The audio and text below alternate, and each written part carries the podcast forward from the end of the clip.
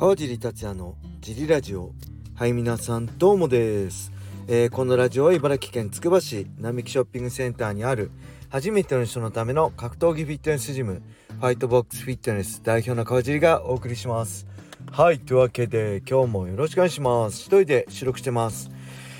えー、ちょっと間が空きましたね。お久しぶりです。楽しみにしてた皆さんすいませんでした。えー、お盆休み中はちょっとラジオも撮らずにゆっくりさせていただきました。何をしてたかというとえー、っとまあ初日は何もせずこれ言いましたよね。映画と小説を好きなだけ読んで、えー、久々にゆっくりして次の日はベラトール289の解説でしたね。朝から2時半ぐらいまでやって帰ってきてえー、ジムがねフリーマットで小林さんにお願いして僕はその後何したかな。家族と買い物に行ってたような気がします。そして次の日13日はえっ、とねお台場行きましたね。家族でお台場行ってえー、来ました。まあ娘が小学校入る前とかかな。小学校入ってからもうなんかみんな東京空いてるんですよね。お盆の時みんな地方のに。実家に帰ったりしてるので意外と穴場なので結構行ってたんですけど数年ぶりにまた行きましたね。コロナ禍になってから多分行ってなかったのかな。うん。はい。で次の日は何したかな。何したか覚えてないですね。まああんまり何かやったってわけじゃなくて最後15日がえっ、ー、とね高校の時の同窓会がありました。えー、もともと僕そういうの出るタイプじゃなくて、えー、前回がねなんか10年前にやったらしいんで2013年。その時も行ってないんですよ。で今回もまあ連絡来たけど行かなくていいかな、まあ、めんどくさいしって思ってたんですけどあのー、高校の時一番仲良かった友達から「家事来ないの?」って言うからどう「ちょっと今迷ってる」って言ったら、えー、なんか久々に会いたいから会いたいなって言われたんであそういえばなんかもうずっと今ね茨城から離れちゃって今仙台にいるのかな？会ってないし、えー、ね、高校と大学と一緒でずっと毎日つるんで遊んでた仲なんで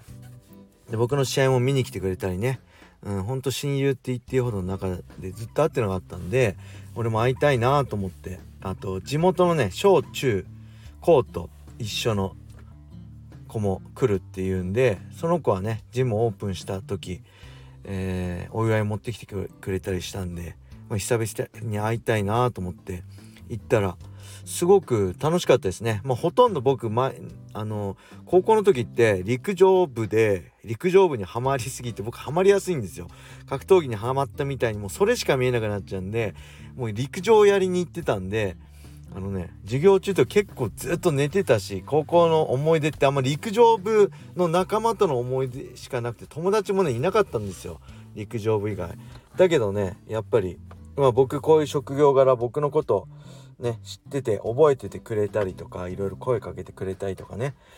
えー、全然僕自身誰が誰で名前も顔も全く覚えてない人ばかりだったんですけどそれでもねやっぱり高校時代っていう多感な時代をねえー、3年間同じ場所で同じ時間を過ごしたっていうのはなんかそういう縁があるんだろうなと思ってすごいね不思議な感じで楽しかったです。はい。なんかそういうの苦手だったんですけどまたこういうのあればね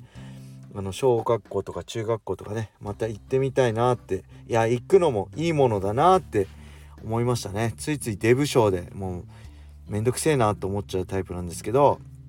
あこういうのってすごいいいなってこの45になって初めて思いました。でみんなおじさんになってて面白かったですね。やっぱあのいいですね。同級生って同じように年を取って同じように時間が経ってるんでいいですね。みんなおじさんなってました。はい。そんな感じのゴールデンウィークでしたけどあと何かあったかな？あえー、っとねあれですね。えー、っとね新格闘プロで新格闘プロジェクトが始動しました。サムライトップチームプロジェクト。えー、まあ詳しい内容は8月18日かな？に解禁されるんですけど今ねそのツイッターのアカウントをフォローして、えー、リツイートしてくださった中から抽選で10名様にね Amazon ギフト券1万円分が当たるらしくて、えー、その中からさらにね1名にあのこのシルエットの格闘家2名を当てると1万円当たるそうなんで引用リツイートで、えー、ぜひやってほしいんです。僕これ賛同者として参加してます。他にはね平達郎選手だったりいろいろいますね。石渡くんだったり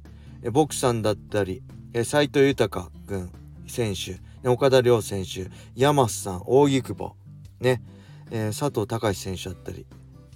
手塚選手だったり井上直樹選手だったりね、えー、いっぱいいるので是非ねあのー、水木ちゃんとかねもういますね。はい。なんで是非興味あったらあの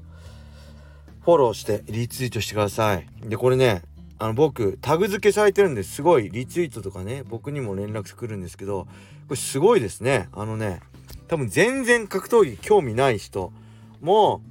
これ当たるってことでいろいろリツイートしてフォローしてるみたいですね。えー、まあこれはまあ本当に格闘技内装へも届くっていう意味ではすごいいいことだと思うんですけどこのキャンペーンが終わった後ねまだこの人たちが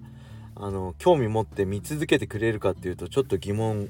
があるので、まあ、これどうなんだろうなっていうのが思いましたねはいただこれ聞いてるねジリラジオ聞いてるぐらいの人はもう格闘技のマニアだと思うので是非ね、あのー、フォローしていただけて1万円ゲットしてみてください。はい。そして、えレターもね、結構来てるんですよ。えー、休んでる間。これ行きましょう。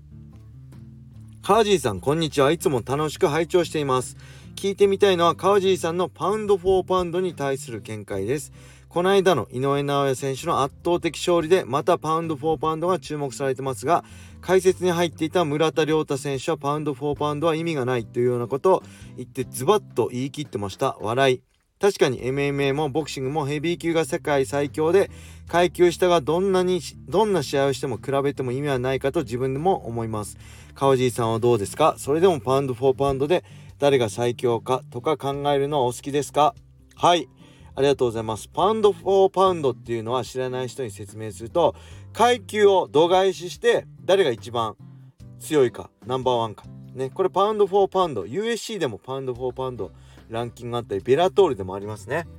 うん、なんでこう階級抜いて誰が一番強いのかっていうのを知るのがパウンド・フォー・パウンドのランキングなんですけど僕自身はね正直あんまり意味がないと思ってます。もちろん一番強いのはヘビー級なんですけどやっぱ技術的なことだったりスピード的なことを言えば一番最軽量級がテクニカルで一番スピードがあると思うんですよ。でそのスピードとテクニカルのまま例えばヘビー級の125キロ、ね、身長190センチ125キロの、えー、その同じような体脂肪率でね大きくなったとしたらまあ一番強いのは間違いなくその軽量級のスピードテクニックを持ってる選手だと思うのでうん。なんかこうやってパウンド・フォー・パンドでやるのはあまり意味がないことかなと個人的には思ってますね。ただ一つの見方として昔のねプロレスじゃないですけどあの絶対戦うことがなかった全日本とねプロレスと新日本プロレスの対抗戦やったら例えばえー、武藤対三沢、ね、川田対橋本、健介対、えー、と、健介対小橋、えー、田上対長野とかね、僕想像してノート、答案の用紙の裏に書いてたり知ってましたよ。そういうので、こう、なんだろう。物語ってていうかエンターテインメントとしてねそういうのをやるのは楽しいんじゃないかなと思いますね。ただ実際にはあんまりうん僕は見ないですね。僕は同じ階級のランキングの方が気になるしパウンド・フォー・パウンド、ベラトールもさっきも言ったけど UFC もこうランキングあるんですけど一回もちゃんと10位まで見たことないですね。1位が例えばジョン・ジョーンズとかね昔だったら今だったら誰だ？えー、っと誰？ああボルカノスキーとかね、えー、マカチェフとかそういうのはちょっと1位ぐらい見るけどあランキングどうなんだろうとか見たことないですね。だからあんま興味ないですね。はい。どっちかっていうと村田選手と同じ意見です。全部同じになったらまあちっちゃい方が有利ですよね。これ何でもそうですよね。あの猫だってちっちゃいからあれですけど人間と同じ大きさになったら猫には絶対かなわないしえー、あんま想像したくないけどゴキブリがね人間と同じ身長体重になったら絶対人間あのゴキブリのスピードにどうしようもできないじゃないですか。それと一緒でやっぱちっちゃくて速い人が同じスピードのままでかくなったらねそれは叶いませんね。はいそんな感じです。えー、それでは今日はこれで終わりしたいと思います。またね毎日 G ラジオあのー、やっていこうと思うのでまあ時々休みますけど是非ねレターをお待ちしております。はいそれでは今日はこれで終わりにしたいと思います。皆様良い一日を。またね